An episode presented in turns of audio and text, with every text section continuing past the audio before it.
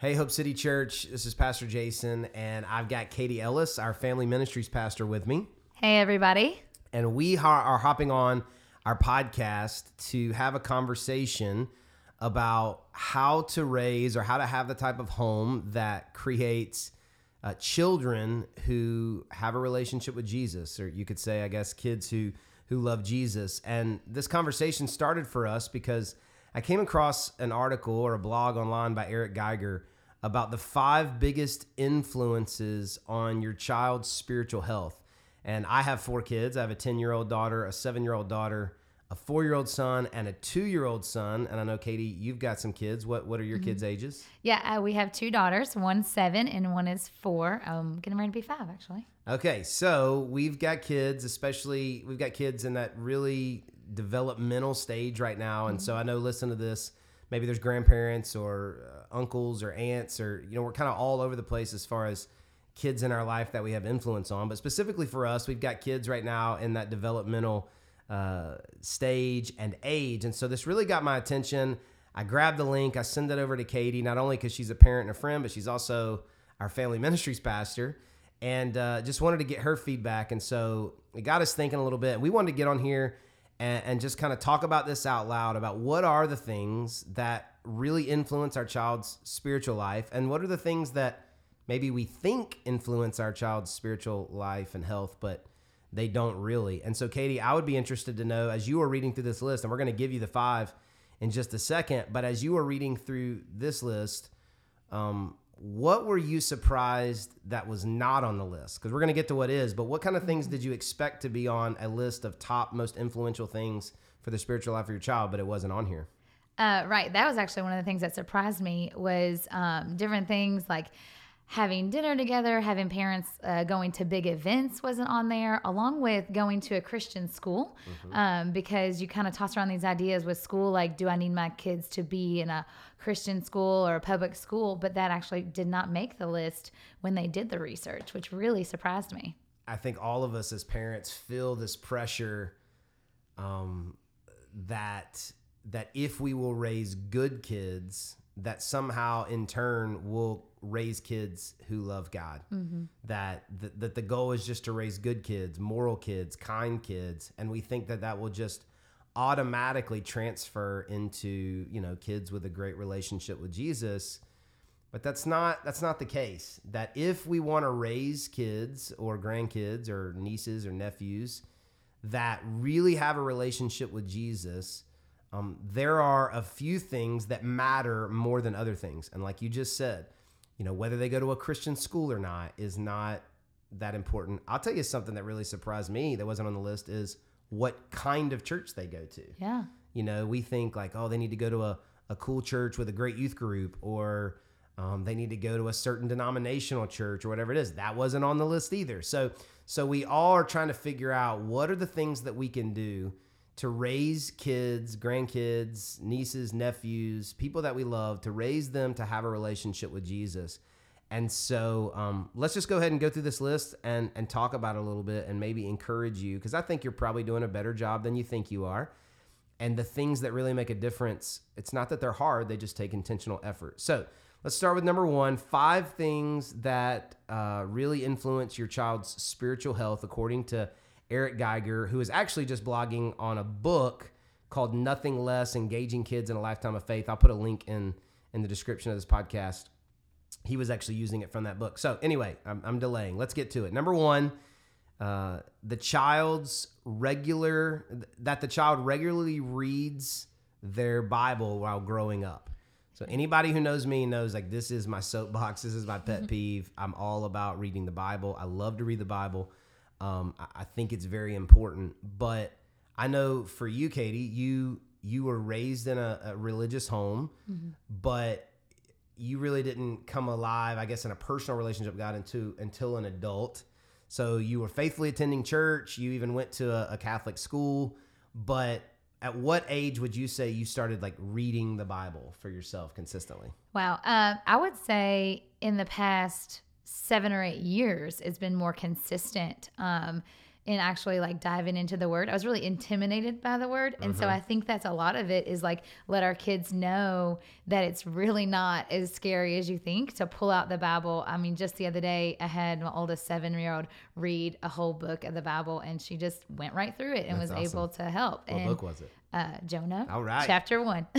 Okay. so part of the devotion. So. Listen, I'm all about technology. I'm a tech geek. I love having the Bible app on my phone and all that stuff. But there is still something. Maybe I'm just old school and nostalgic. I don't know. But there is still something powerful about getting out a Bible and teaching your children how to read it. And here's the trap, or the for, for all of us. But let me just talk for me. Even as a pastor, having pastors' kids, my kids know Bible stories, but they don't read the Bible. Mm-hmm.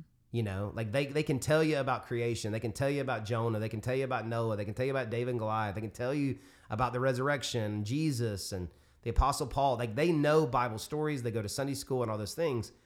But even as a parent, as I was reading through this list, I thought, man, we I, I could do better about getting out a Bible and having them read it. And another thing I thought about was having how often do my kids see me reading the Bible? They know I preach from the Bible, but how often do they see me uh, reading the Bible? And so this is this is really important. Something to Eric. I'm just going to read this. Something he put in his blog. He said, um, "We as ministry leaders and parents uh, have to live Bible reading." in front of our kids. And I just love that phrase live Bible reading in front of our kids. Show our kids how to read the text, read the Bible with them, do whatever it takes. And so that's number one that the child regularly reads his or her Bible, not just no Bible stories, but reads reads the Bible. All right, let's go to number 2. Number 2 similar to number 1 is that the child regularly spends time in prayer uh, growing up. And so Katie, I know that you're passionate about prayer. Um what how are some ways or what are some ways that you're trying to teach your kids how to pray? Um, that's actually something we've been trying to really grab hold of here lately because we've been guilty of the pray before dinner, pray at bedtime. Um, but we want our kids to know that it is like a constant thing. You're just in prayer all day with Christ. And so my husband and I have made it a point to just be like, hey, we're going to pray now. We're going to pray on the way to school. We're going to, uh, we're having people over tonight. So let's pray that for conversations um, and different things like that and just modeling it for them because they can feel intimidated to say it out loud. But prayer out loud is just something I'm extremely passionate about. Yep. Uh, something I didn't really learn till later on in life as well, and that I really want my kids to have that personal connection with the Lord. I'm interested to know why you're so passionate about prayer out loud. What is it about praying out loud? I don't know. I guess it's just because it becomes more of a conversation back and forth to where the more you pray, the more you can kind of hear God leaning you one way or another.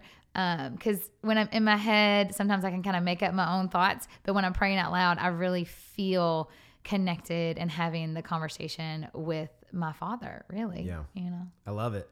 You were telling me a story the other day. I'm going to mess it up probably, but I would love for you to tell the story about when you have no idea what I'm about to say.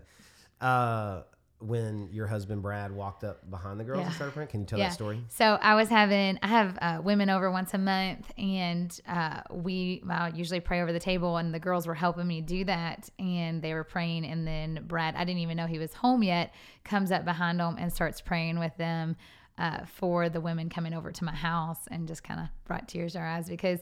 You know, something about the man leading kind of, I just remember things that my dad did for me, even though my mom was there too. But something about your dad just grabbing hold of you praying is just, it's powerful. So I think the best way we can teach our kids to pray is for them to listen to how we pray. And if the only time that our kids hear us pray is "Thank you, Lord, for providing this food," or "Bless it to our bodies," or uh, "Help us to sleep good," like keep doing that. I don't want us to stop doing that. But how often do they do they hear us pray to God? And I like to wake up early, and so my kids are not up. And so most of my Bible reading and prayer happens while they're still asleep. And so I'm trying to be more intentional about that. Even just this morning, my wife and I have tried to start the habit of praying together at 7 a.m. as a part of this series that we're that we're doing at the church.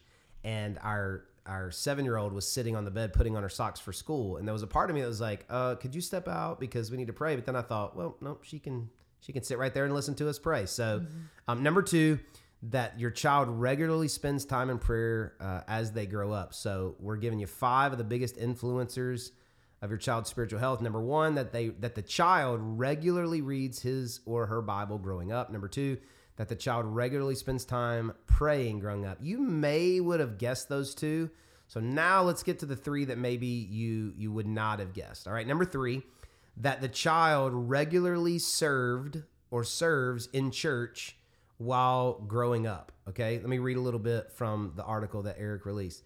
Um, research revealed that the family attending church is very significant for the child. All right, but that if if the family is infrequent in, in church attendance, it, it adversely impacts the faith development of their children, uh, children, and so church attendance matters. But even more than attending, serving in the church while growing up makes a profound impact on a, a child or a teenager. And so I want to give you a chance, Katie Ellis, to plug what you're doing with our kids because Yes. I am so in love with our serve squad. So talk about that. Yes, I was immediately thought of that when I read this. So recently, uh, we were trying to figure out what to do with our children that were second service kids. We have people volunteering two services.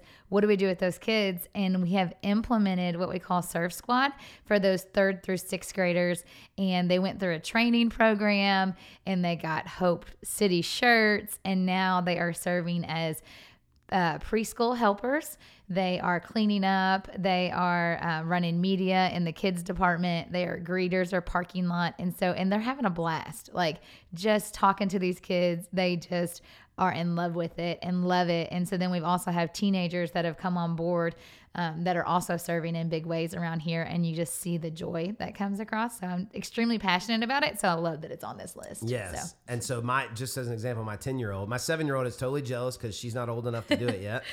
but for my 10 year old, it when she started serving, it uh it, it made her feel like she was a part of the church. And I think sometimes we talk about how the next generation is the church of tomorrow or whatever, but you know what's really happened for us in the last few months with serve squad is we're starting to recognize that just because you're 10 or 11 doesn't mean you're the church of tomorrow like you're the church of right now too and so my daughter, who had strep throat last week, uh, who had to stay home, uh, was texting me during church saying, "Please let my serve squad leader know that I'm so sorry I can't make it, and I really wish I could be there." And just really passionate about serving. And do they understand the ramifications? Maybe, probably not. But more than anything else, it just gives them. They don't. We're not just going to go to church. We're going to be the church, and we're going to serve. And so, uh, I can only imagine what kind of impact they're going to have, you know, as church members when they when they're married and have kids and wherever they go um, because they're going to be taught that you don't just go you you serve. And so I think that's so cool. All right number four um, uh-oh this is a tough one for me. Here we go. The child number four the child listens primarily to christian music. Wah, wah, wah. okay. Oh, stop. I so I listen. I do listen to Christian music, but as a musician growing up, like I just did not like a lot of Christian music, and um, and so I got a lot of times in the car, like I listen to clean music. It's not that it's dirty. I don't, I don't listen to like gangster rap or something. Uh, but even my four year old will walk into the kitchen and say, Alexa, play John Mayer. And so uh, I was incredibly convicted by this. And I want to just read to you what Eric said about this particular one because maybe you are in my boat out there. Okay. He said, um, research says that the fourth biggest factor uh, of a kid's spiritual growth is listening to Christian music.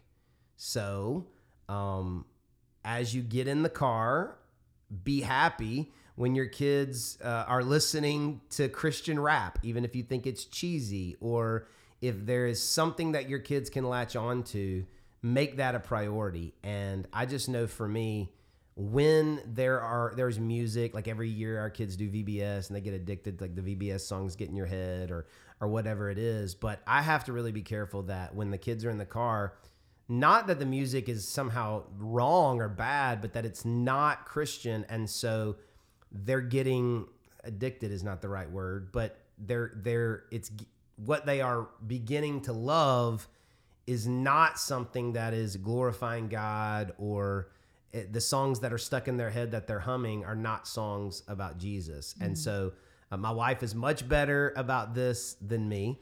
Um, but what about you? What's the what's kind of the the Ellis family car I was gonna say music? I'm more on the boat with Andrea. Okay. we are definitely in my car. It's mostly Christian uh, music, worship music, just because I enjoy it. But then I Mm-hmm. love like looking back in the back seat and seeing them sing the songs.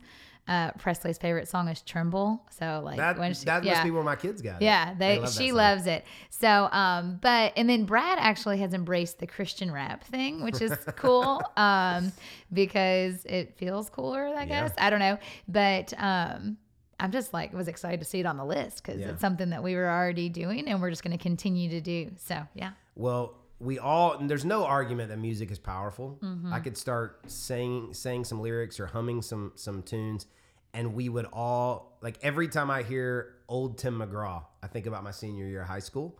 You know, every time I hear like Fresh Prince theme song, I think about watching that show with uh, with my family or like we are t- songs make us feel a certain way. Rascal Flatts first album, me and Andrea dating, getting engaged. I mean, like music is powerful. yeah. And if we know that that's true, then what better to connect our family and our kids to than music that's about Jesus, that glorifies God? Worship music. Uh, you know, when I was growing up, I'm just old enough to remember like worship music was lame. And now it's actually not lame. And so yeah, it's Lauren Daigle. it's Lauren Daigle, Come baby. on. Lauren Daigle. I do love Lauren Daigle. I will say that. Uh, Lauren, if you're listening, we're big fans. All right. Okay, here we go. Number five. Last one. The child participates in church mission trips and projects. Number five, spiritual influence, uh, health of your child. The child participates in church mission trips and projects. If number four is my weakness, number five is my strong one. All right, so I can brag on this one a little bit. My dad started taking me on mission trips when I was 12 years old, and we went every year uh, as I was growing up after that. And we've already started taking my daughter Sadie to Guatemala to orphanage with us. We've taken her the last two summers, the, our oldest child, because I, re- I just remembered as a, as a young kid the amazement of like my worldview getting bigger, getting on a plane and going somewhere and serving people. And yeah, I guess I could have served in my neighborhood, but there was something about being on the other side of the country or in another country and realizing how big God is, how big the church is. Um, and so it has always been very important. It's important to our church. It's just something that's been in me and a part of me because of what my dad did. And I've been trying to to pass it down to my kids. And I would say this, I would even go as far as to say this is that especially if you have a teenager, we've seen this in our church, but it, I think it's it's true that especially if you have a teenager and you're going through one of those like awkward I can't stand my teenager, they can't stand me phases, I think one of the best things you can do is take them on a mission trip. Take a week to build a house or to help at an orphanage or to go serve needy people who, you know, if they're mad about technology, take them somewhere where there's no technology. And I've seen over and over again how that can really bond you guys. So, what about this one, Katie? Participating in projects and trips and mission trips. Well, actually, I haven't personally been on a mission trip. changing so that. We're I would absolutely love to go. Uh, we thought about taking our oldest, but she wasn't quite old enough yet. Mm-hmm. But what I do love and what I do know about this is it says mission trips and projects. Yeah. So some of the things that we do, community outreach around here, our Blessed Back project, seeing the kids take hold of that has been um, amazing to see so they know it's not just like an inward focus it's outward like um, outreach is a huge thing for kids to get involved in community service and um, yeah so yeah. I think the more we give our kids permission to dream big dreams, that they will dream bigger dreams and take more chances. And so I think, man, if we could get, we just started opening up our, our mission trips for parent kids, like I was talking about the last two years. And one of the reasons we did that is like, I want my 8, 9, 10, 12 year old thinking, like, maybe I want to be a missionary. You know, they don't know what they want to be when they grow up. But what if they got infected with that dream early? We would raise a lot of people up who say, man, I could, I can go anywhere in the world. I can do anything uh, and God could use that. So I'm, I, I love that. I love that that made the list. So let me recap for you. Here we go. Uh, five biggest uh, spiritual or influences on your child's spiritual health. Number one, that the child regularly reads his or her Bible while growing up. Number two, the child regularly spends time praying. Number three, the child regularly serves in church while growing up. Number four, the child listens primarily to Christian music. Uh, number five, the child participates in church mission trips and projects. And so here's what I love about this list is it's something that we can all do. There's nothing on here that requires a lot of money. There's nothing on here that requires us to make some crazy sacrifice. That really it's about it's about teaching our kids to pray, spend time in the Bible, and to serve other people. Um, and, and, and I just think that that's something that we can all do. And it may not feel like you're making a, a big difference day by day by day, but then you, you end up looking back and you realize that you've instilled um, these lessons and principles and spiritual health in the life of your child. Yeah. You got anything else you want to add, Katie? No, I just love this list. It's just, you know, it does, it's like progressive of like what is number one, number two, number three. And they're all kind of led by the parents. Like, you know, you read the Bible, and we've all known that like reading is beneficial for kids. Now get the word out and do it that way, you know, and it's all led by us. And like you said, it doesn't take, you know, a lot of money or a lot of effort or a lot of extra time, even. It's stuff that you're already probably doing, but you could um, maybe try to do more of too. So, Yeah. So we're praying for you, parents. You're doing a great job. It's a hard job, but you're doing a great job, and you don't have to do something over the top extravagant. Just be consistent. Keep your family in church. Get them serving, praying, and listening to Lauren Daigle. and I mean, if they listen to Lauren Daigle, they got to be saved when they're older. I'm just saying, but uh, they can do it, and uh, we're praying for you.